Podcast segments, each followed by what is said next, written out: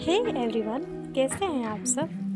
स्वागत है आप सबका मेरी पॉडकास्टिंग में, जिसका नाम है सिलसिला कहानियों का। फ्रेंड्स यह मेरी पहली पॉडकास्टिंग है।